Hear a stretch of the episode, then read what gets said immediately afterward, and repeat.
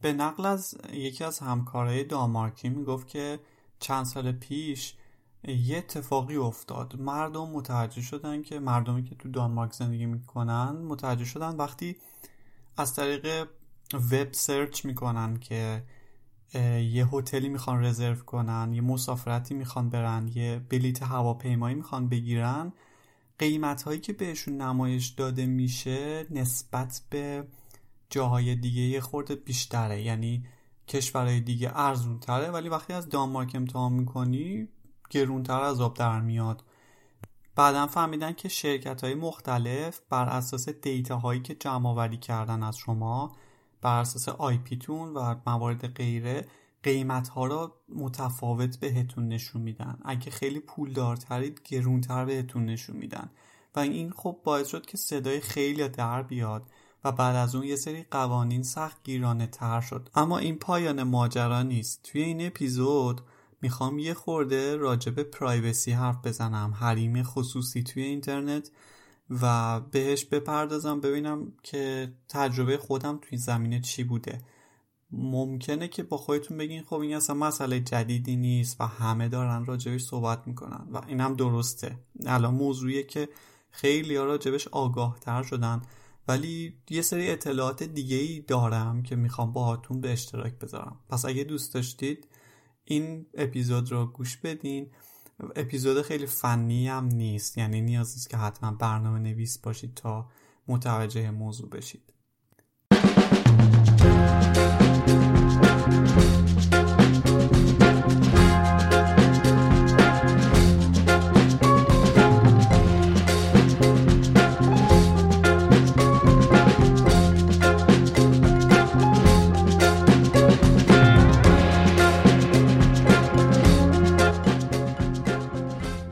بعد از اینکه وارد خاک دانمارک شدم و اینترنتم رو اولین بار وضع کردم خب قاعدتا اولین چیزی که نظرم رو جلب کرد این بود که هیچ فیلتری وجود نداره.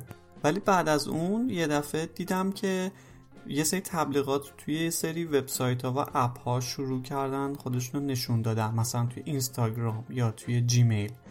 یه سری تبلیغاتی که به صورت رندوم وسط صفحه ها نمایش داده می‌شد یا توی جیمیل اون بالا نمایش داده می‌شد. خب تو ایران به خاطر اینکه بازار نداشتن احتمالا هیچ تبلیغی من نمی‌دیدم. حالا شاید هم الان باشه.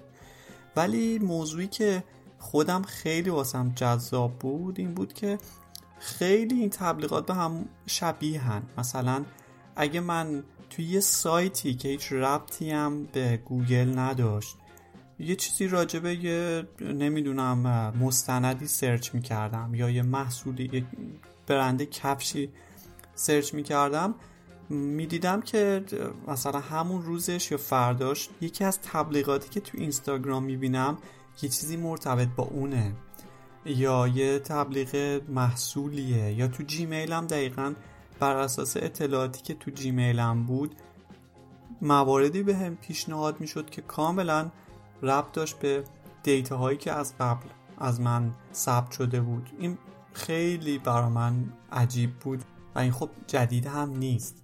چیزی که من نمی‌دونستم یا بهش توجه نکرده بودم این بود که کلا 75 درصد کل وبسایت های اینترنت دارن از یه سری ردیابای گوگل استفاده می‌کنن.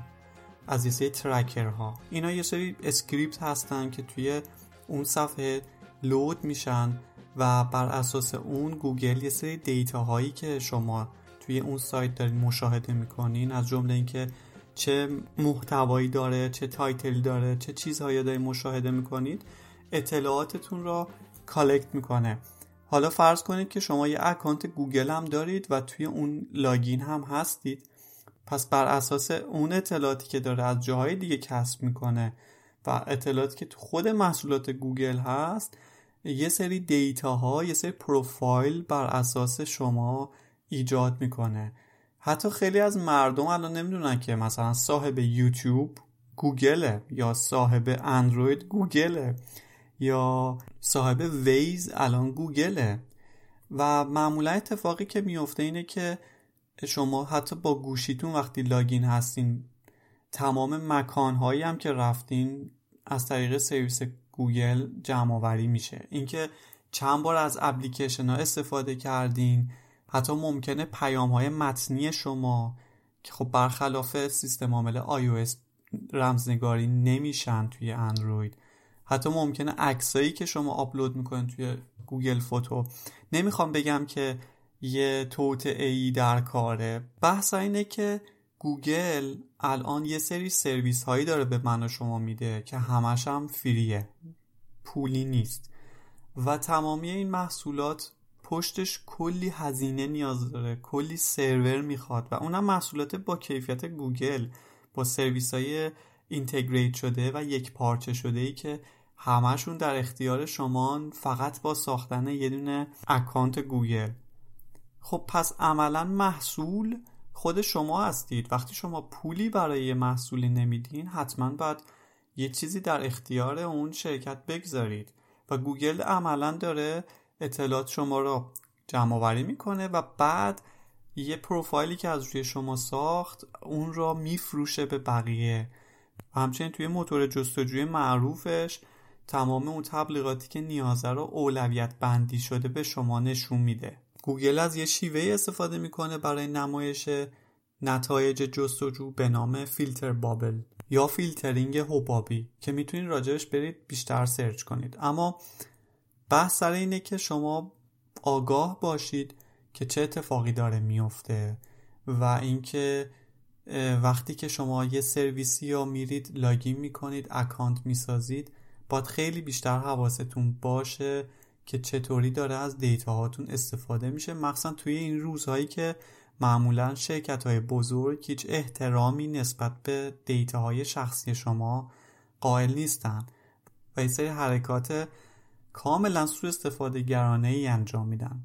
شما عملا با دادن مجوز جمعآوری اطلاعات به گوگل که وقتی دارید account تون رو می‌سازید accept می‌کنید در واقع دارید به صدها هزار تبلیغ کننده اجازه می‌دید که برای نمایش تبلیغ بر مبنای داده های شما رقابت کنند. شما ممکنه که جایی برید یه سری بنرهای تبلیغ ببینید که بر اساس سلیقه شما کاستومایز شده. اینجا هست که همه طرف های درگیر توی اینترنت توی فروش بجز شما از اطلاعات شما سود می‌برند. خب شما ممکنه با خودتون بگید که با این وضع اینترنت ایران که خب این حرفا که برای ما مستاق نداره. حقیقتش درست هم از تا حدودی. ولی خب تصور بکنید اگه یه روزی اینترنت ما هم آزاد بشه و در واقع دسترسیش به اینترنت بین المللی بهتر بشه و کسب و کارهای بین المللی بتونن با هم کار بکنن خوبه که از همین الان آگاه باشید. اگه خارج از کشورم زندگی می‌کنید که خب دونستن این مسائل فکر می‌کنم خیلی مهمه برای هر یوزری که از اینترنت استفاده می‌کنه. و تازه اینا تنها جاهایی که من مستقیما باشون سر و کار دارم. بیشتر آدما متوجه نیستن چطور شرکت هایی که حتی اسمشون رو هم نشنیدن انواع و اقسام اطلاعات ازشون دارن. هر کلیکی که می‌کنید حتی هر کلیکی که نمی‌کنید ممکنه ثبت بشه و به اشتراک گذاشته بشه. به این میگن کسب و کار اطلاعات شخصی. کارشون اینه که هر قطره از اطلاعاتی که دستشون بهش می‌رسه جمع کنن. چه از منابع خصوصی و چه از منابع عمومی. این اطلاعات رو تحلیل می‌کنن که ما رو بفهمن یا دست کم سعی می‌کنن بفهمن. یکی از شرکت هایی که اطلاعاتم را ازش گرفتم اطلاعات من رو از صدها منبع مختلف جمع کرده بود و هزاران حدس مختلف زده بود که من چجور مشتری توی یکی از ردبندی ها گفته بودن من جزو ده درصد بالای خوشگذرونی هم. یعنی چی خدا می‌دونه. توی دستبندی مشتری های لوازم الکترونیکی منو گذاشته بودن توی بخش جوان و بیپول که پر بیراه نیست. از اون طرف منو گذاشته جزو آدمایی که احتمال اینکه آنلاین قمار کنن خیلی زیاده. کاری که فکر نکنم هیچ وقت کرده باشن. این شرکت ها یه نسخه دیجیتال عجیب از من ساختن که خودم هم درست نمی‌شناسم. فرضهایی در مورد من کردن که الزاما باهاشون موافق نیستم. همیشه تصورم این بود که این همه خدمات مجانی می‌گیرم. حالا در عوضش چند تا اطلاعات جزئی از زندگیم هم جمع کنن مسئله نیست. ولی کم کم دارم حس می‌کنم محصول منم نه اون خدمات. در واقع منم که مجانی دارم استفاده میشم. فردریک کالتوینر فعال حقوق بخشی که شنیدید یه تکه از برنامه کلیک به نام استفاده شرکت ها از داده ها و اطلاعات شخصی ما از شبکه بی بی سی پرشین بود که می‌تونید خود این قسمت رو کاملش رو توی یوتیوب پیدا بکنید و گوش بدید کامل.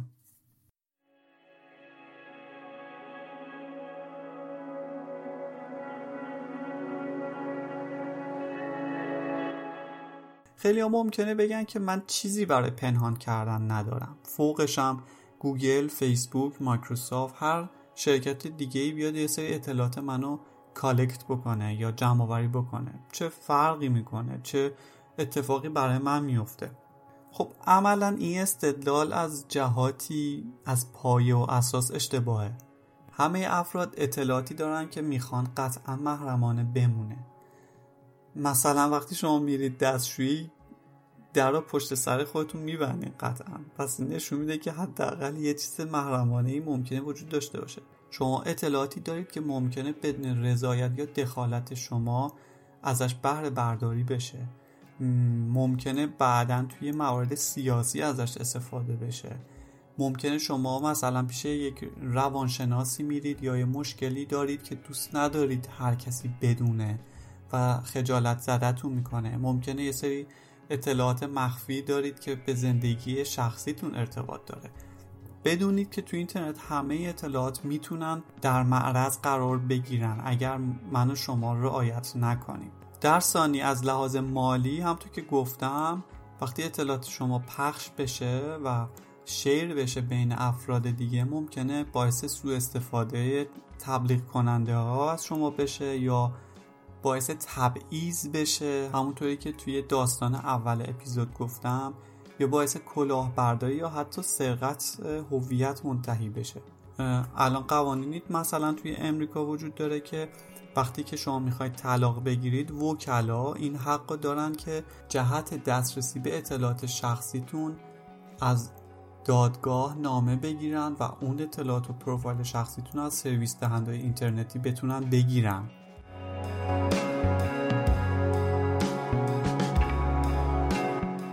اما سوال اینه که می‌تونیم ما عملا بدون گوگل زندگی کنیم این روزا؟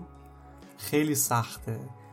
مخصوصا وقتی که ما عادت کردیم با یه سری محصولات فوق العاده با کیفیت کار بکنیم و در ثانی محصولاتی که کاملا free هستن و هیچ محدودیتی ممکنه خیلی هاشون نداشته باشن. اما خوشبختانه راههایی هم وجود داره که لاقل رد پای گوگل رو تا حدی به صفر برسونیم اما اگر بخواید واقعا بدون گوگل زندگی کنید مجبورید از یه سری سرویس های جایگزین استفاده بکنید که خیلی هاشون احتمالا پولی هستن و مجبورید واسهشون پول بدین. ولی وقتی شما برای سرویسی هزینه می‌کنید دیگه مطمئنید که اون هزینه بابت اون سرویسه و عملا اون سرویس دهنده از طریق پولی که شما می‌پردازین داره business ش رو میگذرونه. پس نیازی به کسب درآمد یا مدل business ی دیگه ای نداره.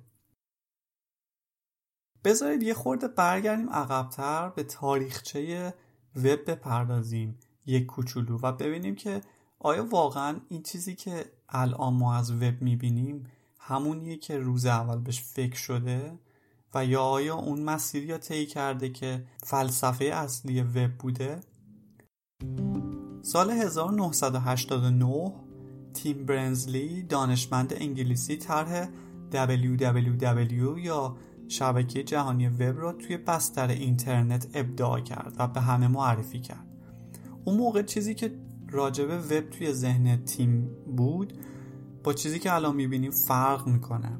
تیم به یه شبکه ای فکر می‌کرد که هر کامپیوتری برای خودش یک نودی باشه و بتونه هر کسی یه سری محتوایی تولید بکنه و در واقع در اختیار بقیه قرار بده و بقیه بتونن به اون محتوا دسترسی داشته باشن. توسعه این شبکه قرار بود برای عموم آزاد باشه شبکه‌ای که انتقال اطلاعات توش برای همه هم شفاف باشه و چیز مخفیانه ای نداشته باشه.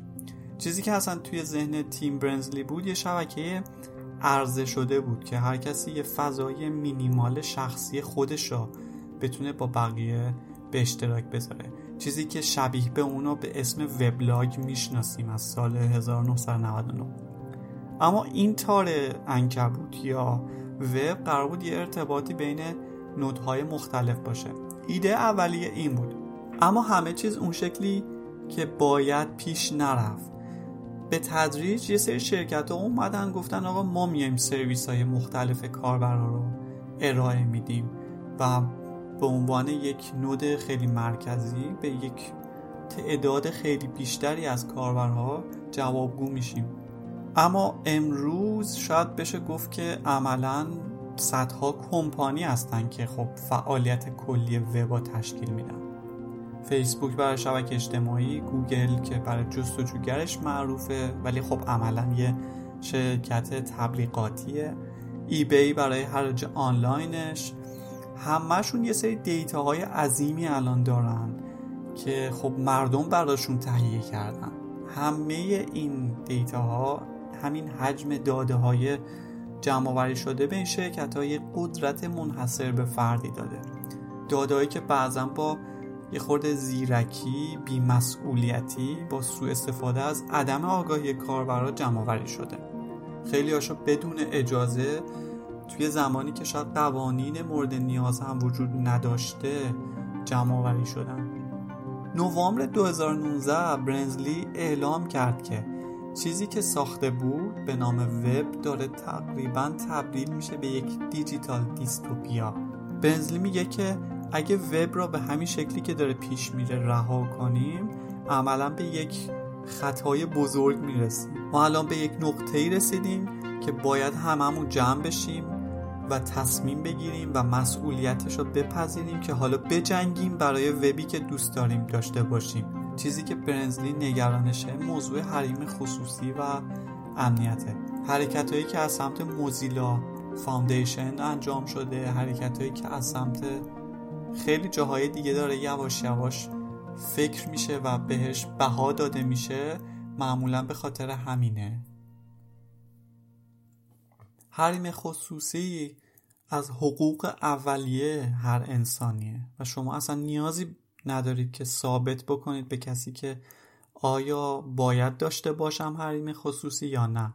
مثل داشتن حق آزادی بیان میمونه که حتی وقتی احساس می‌کنید که کسی از شما نظری نخواسته شما همیشه باید این حق را داشته باشید.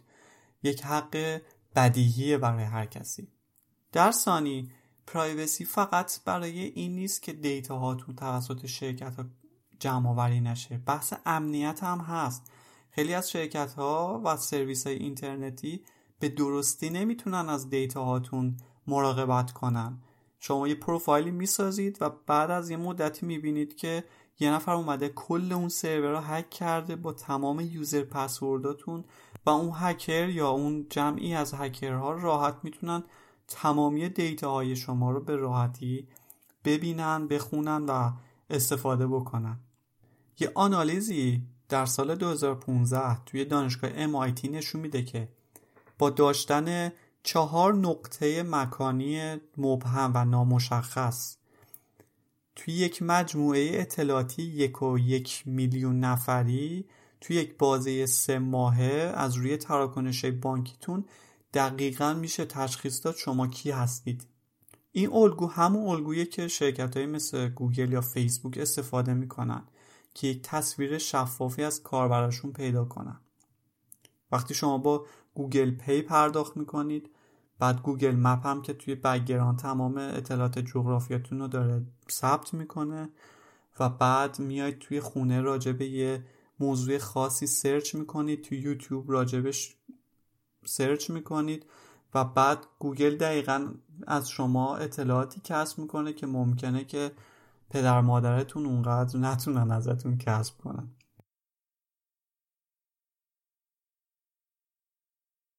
اما خب این فقط شرکت های business محور نیستن که data هاتون رو جمع آوری می‌کنن. خیلی از جمع آوری اطلاعات از طریق دولت ها واسه کنترل مردم استفاده میشه.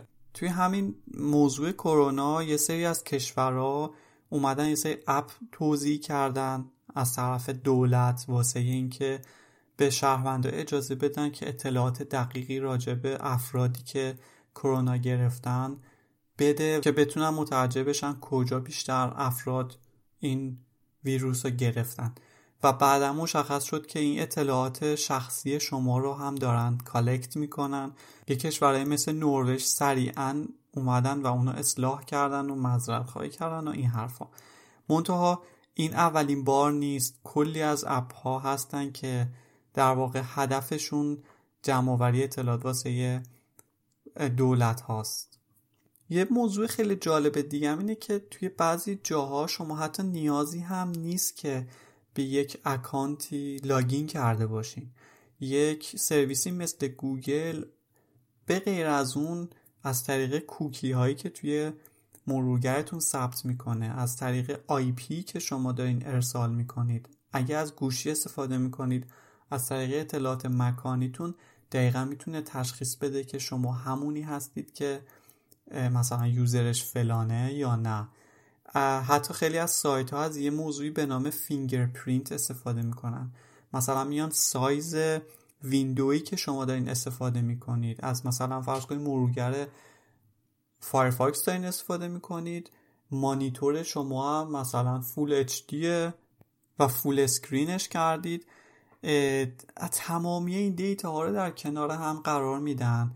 که شمایی که با, با سیستم عامل ویندوز 7 اومدی که مرورگرت Firefox فلان version بود. ویندوزی که باز کرده بودی سایزش اینقدر بود و این هم اطلاعات IP ته خب پس حتما تو رامین زاره ای دیگه. این موضوع fingerprint اینقدر پیشرفته است که اونها اومدن از این استراتژی ها برای کشف user هایی که دارن استفاده می‌کنن از اون سایت استفاده می‌کنن. پس کار کار خیلی بزرگیه و خیلی اونها جلوتر از این داستان هستن.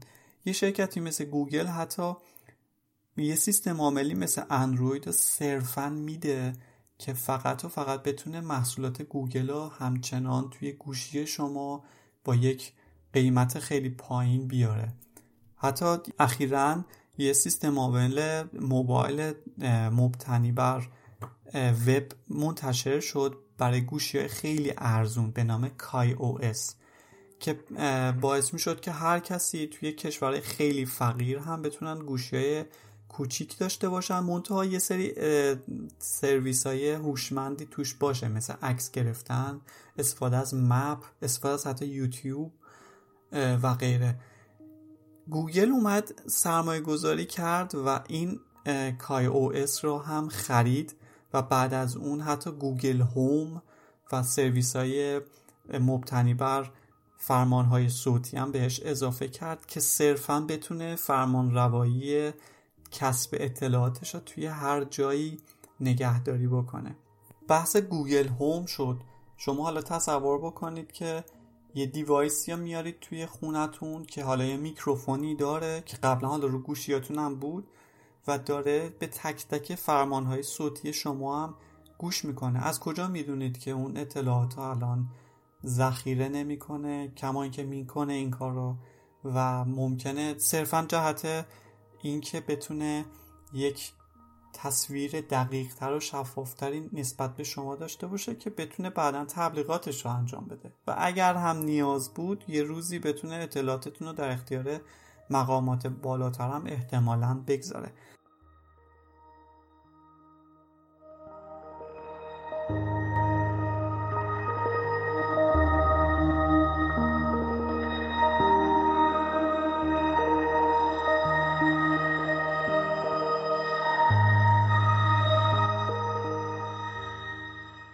اما یه سوال چطوری خیلی از این سرویس ها به خودشون جرأت میدن که تمامی اطلاعات شما رو جمع آوری بکنن و اینکه آیا واقعا قانونی نیست که جلوی اونا رو بگیره؟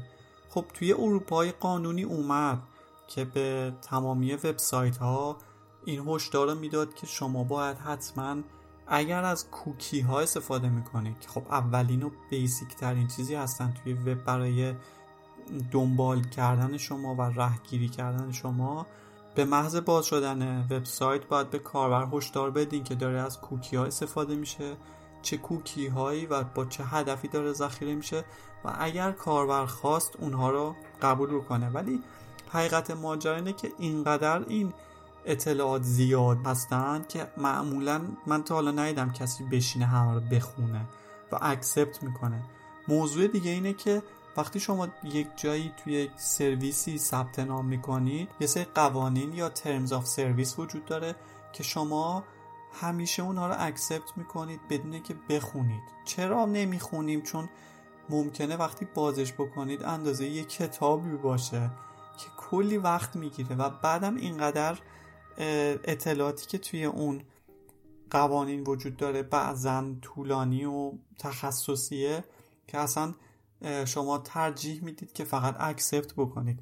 اما ببینیم چیا رو ما accept می‌کنیم. مثلا وقتی توی گوگل شما اکانت می‌سازید شما به گوگل اجازه می‌دید رسما که بتونه اطلاعاتتون رو جمع آوری بکنه share بکنه و حتی اطلاعات location تون رو هم به اشتراک بذاره. به گوگل اجازه می‌دید که پیام های شخصیتون رو بخونه.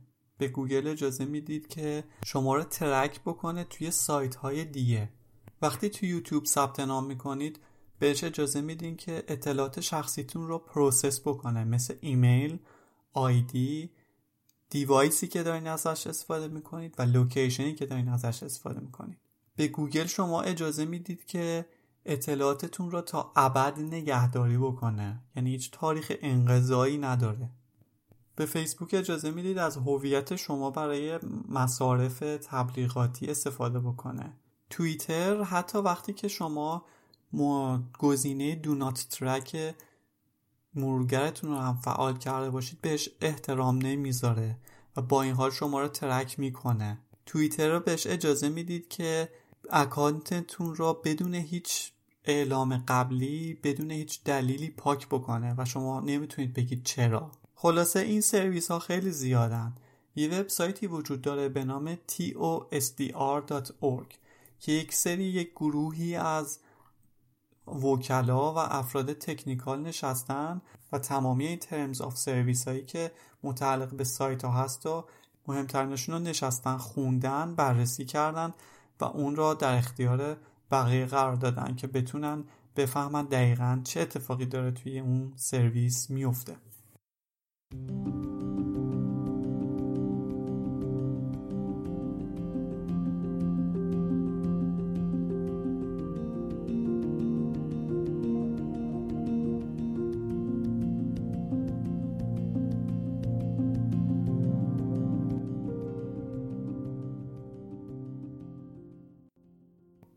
اما آیا من چطوری می‌تونم در واقع لاقل تمامی سرویس هایی که دارم رو به حداقل برسونم یا کم بکنم. تا جایی که میشه از فیسبوک و گوگل و اینا کمتر استفاده بکنم و امتر بتونم پیش برم. خب من یه سری پیشنهاد میگم بهتون که یه بخشیش از سایت spreadprivacy.com یه بخشیش هم چند تا چیزی که مختلف خوندم. توی مرورگرا مرورگری مثل فایرفاکس privacy بهتری داره. یکی دیگه است به نام بریو که اون هم مبتنی بر کرومیومه اما بر اساس privacy ساخته شده و یه سری tracker ها رو اینها میان خودشون حذف می‌کنن و بهشون اجازه نمیدن که data هاتون رو collect بکنن. برای search engine الان یه search engine خیلی خوب هست به نام داک داک گو که اونم دقیقا free ه. و فکر می‌کنم من چندین ماهه که دارم از این سرویس استفاده می‌کنم واسه search و ازشم خیلی راضیم. نتایجش خیلی خوبه.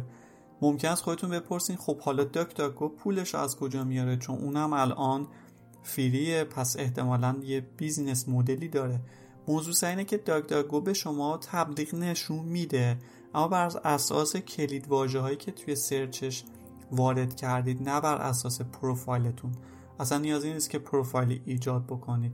و این قول بهتون داده که در واقع هیچ اطلاعاتی از شما کسب نکنه. داک داک گو یه نسخه اندرویدی و برای آی هم داره که بهتون اجازه میده که یه وب گردی داشته باشین بدون اینکه نگران tracker ها باشین و خودش توسط اون app میاد. هر سایتی که از tracker های مثل فیسبوک گوگل استفاده کرده باشن رو حذف می‌کنه و اجازه نمیده که data هاتون رو اونها استفاده بکنن. خب به جای جیمیل calendar contact که توی گوگل وجود داره سرویس هایی هستن مثل پروتون میل که free ه و ادعا می‌کنه که data های شما رو امن نگهداری می‌کنه. ولی خب سرویس های هستن مثل فست میل یا غیره که خب اونا یه خورده سرویس های پولی هم. اگه داخل ایران باشید معمولا سخت خریدنش و خب یه خورده ممکنه گرون باشه قطعا. ولی خب این سرویس ها میان از یک سری end to end encryption ها به صورت پیشورز استفاده می‌کنن. یوتیوب ها می‌تونید به جاش از ویمئو استفاده بکنید که خب اونم یه سرویس ویدئوییه. ولی خب حقیقتش یوتیوب الان با این نرخ بالای ویدئویی که توش وجود داره دیگه واقعا خیلی سخت مهاجرت کردن ازش. من خودم کانال یوتیوب دارم و حرفی که می‌زنم ممکنه خورده حالت پارادوکسی داشته باشه. ولی خب من نتونستم واقعا به جای یوتیوب چیز دیگه استفاده بکنم چون یوتیوب طرح درآمدزایی هم داره و بهتون اجازه میده که در واقع از طریق اون یه درآمدی هم کسب بکنید. ولی خب صرفا اینا در جریان باشید که تا حدی درست ازش استفاده بکنید. به جای گوگل مپ اگه iOS دارین که قطعا اپل مپ هست یه گزینه دیگه هم هست به نام اوپن استریت مپ که خب اون اوپن سورسه نمی‌تونم بگم که می‌تونن جایگزین عالی واسه گوگل مپ باشن ولی خب در حد خودشون خوبن. app ایی هم هستن که بر اساس اوپن استریت مپ هستن روی اندروید یا آی او اس مثل maps.me که خب تا جایی که میشه data هاتون رو سعی می‌کنن مثل گوگل مپ collect نکنن. به جای گوگل درایو خب option هایی هست مثل رزیلیو سینک که هم فریه هم, هم پولیه و بقیهشون هم که احتمالا باید پولی باشن. اینا در جریان باشید که یک cloud storage کار خیلی هزینه بریه واسه اون سرویس. اینکه گوگل درایو تا الان داره حداقل تا یه مقداری گیگابایت به همون free فضا میده این خودش اصلا جای سواله که چطوری این هزینه رو داره مدیریت می‌کنه. خب قطعا به خاطر همینه که نیاز داره به data ی شما. اگر از اندروید استفاده می‌کنید بدونین که خب اندروید کاملا تحت پوشش گوگله اپل آی او اس نسبتا خیلی خیلی privacy بهتری داره و خیلی از لحاظ حریم خصوصی و امنیت بهتره. ولی خب قطعا هم گرونتره. زمانی که می‌خواست یه سیستم عامل گوشی به نام فایرفاکس او اس بیاد یا قرار بود اوبونتو یه چیزی ارائه بده من اون موقع خیلی خیلی خوشحال بودم که یه سری سازمان های این شکلی می‌خوان سیستم های برای گوشی ارائه بدن برای گوشی هوشمند. اون موقع آدم می‌تونست بگه که خیالم تقریبا راحت تره. ولی خب جفت اون محصولات به شکست خوردن. یه برنچی برای نسخه اوبونتو گوشی داره عرضه میشه که خب قطعا وقتی به اون سمت برید اپ هایی که توش هست خیلی کمتره دسترسیاتون خیلی کمتره. ولی خب برای اونه که دیگه خیلی نگران بحث امنیت هستن میشه گفت که خیلی بهتره. به جای گوگل کروم هم که گفتم سافاری هست توی مک او اس فایرفاکس بریو این مرورگرای جدید بیشتر به فکر privacy شما هستن. اگه توی حالتی هستین که کلا می‌خواید خیلی خیلی ناشناس وارد اینترنت بشید و از dark web مثلا حتی استفاده بکنید اون وقت باید برید سمت تور بروزر که عملا یک فایرفاکس customize شده است. به همراه یک process تور که از طریق سرویس تور وصل میشه که خب اونم داستان خیلی مفصلی داره. به جای بلاگر شما می‌تونید از وردپرس استفاده کنید خودتون وردپرس رو host کنید یا حتی سرویس های پولی هم هستن مثل Ghost که اونا خیلی بهترن. توی مسنجر سیگنال از همه privacy یش بالاتره به خاطر اینکه تمام message ها رو encrypt می‌کنه. از لحاظ encryption تلگرام هم خوبه به شرط اینکه شما secret chat درست بکنید. نه اینکه چت معمولی استفاده بکنید.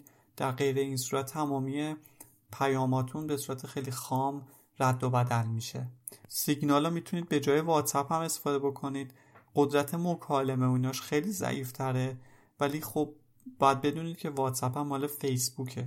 و ادعا می‌کنه که encryption عالی داره ولی اگه search بکنید متوجه میشین که اون شکلی هم نیست. توی میتینگ ها نرم افزاری مثل Jami که free هستن Apple FaceTime یا Microsoft Team privacy خیلی بهتری دارن به خاطر اون end to end encryption ی که ایجاد کردن.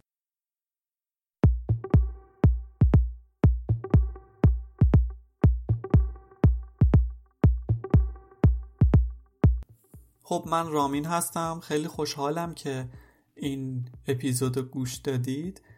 من یه وبلاگی هم راه انداختم که خب هنوز خیلی جای کار داره. اسمشو گذاشتم goodtechlife.com که می‌تونید اونجا برید و این وبلاگ رو ببینید. می‌تونید اونجا هم کامنت بگذارید. گذاشتن کامنت هم نیاز به لاگین نداره. ولی من اینو فقط به عنوان یک کار شخصی رو انداختم و سعی می‌کنم یه سری پستایی بذارم که معمولا خب ترجمه شدن. ولی خواهشم اینه که حتما به موضوع privacy خیلی اهمیت بدید. شما می‌تونید حتی اندرویدی که دارید دستگاه اندرویدتون رو تا جایی که میشه به حداقل برسونید اون جمعآوری اطلاعاتش رو توسط سرویس های مختلف. امیدوارم خوب و خوش باشین. این یه اپیزود متفاوتی بود از پادکست کامپایل. پادکست کامپایل می‌تونید توی اکثر پادگیرها پیدا بکنید. فعلا تا بعد.